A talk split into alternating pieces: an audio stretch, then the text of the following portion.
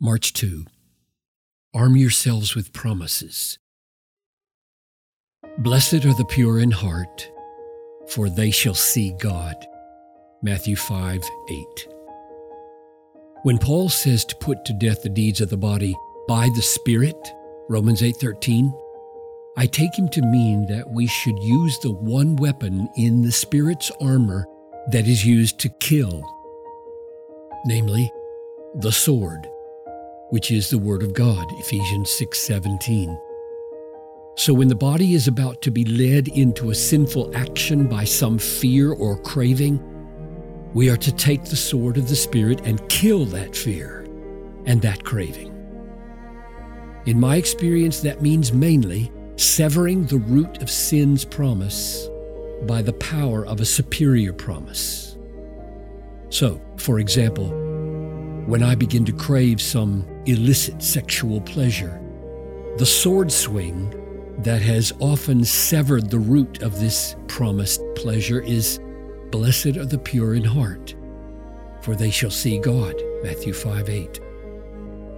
I recall the pleasures I have tasted of seeing God more clearly from an undefiled conscience, and I recall the brevity and superficiality and oppressive aftertaste of sin's pleasures, and with that, God has killed the conquering power of sin. Having promises at hand that suit the temptation of the hour is one key to successful warfare against sin. But there are times when we don't have a perfectly suited word from God in our minds, and there is no time to look through the Bible for a tailor-made promise. So we all need to have a small arsenal of general promises ready to use whenever fear or craving threaten to lead us astray. Here are 4 of my most oft-used promises in fighting against sin. Isaiah 41:10, "Fear not, for I am with you. Be not dismayed, for I am your God. I will strengthen you. I will help you. I will uphold you with my righteous right hand."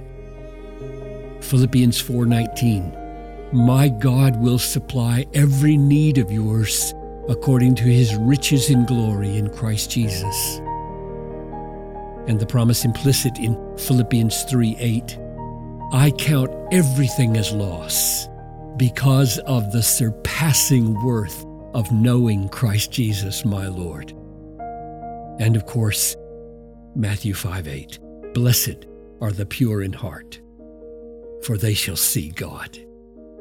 Be constantly adding to your arsenal of promises, but never lose sight of the chosen few that God has blessed in your life. Do both. Be ever ready with the old, and every morning, look for a new one to take with you through the day.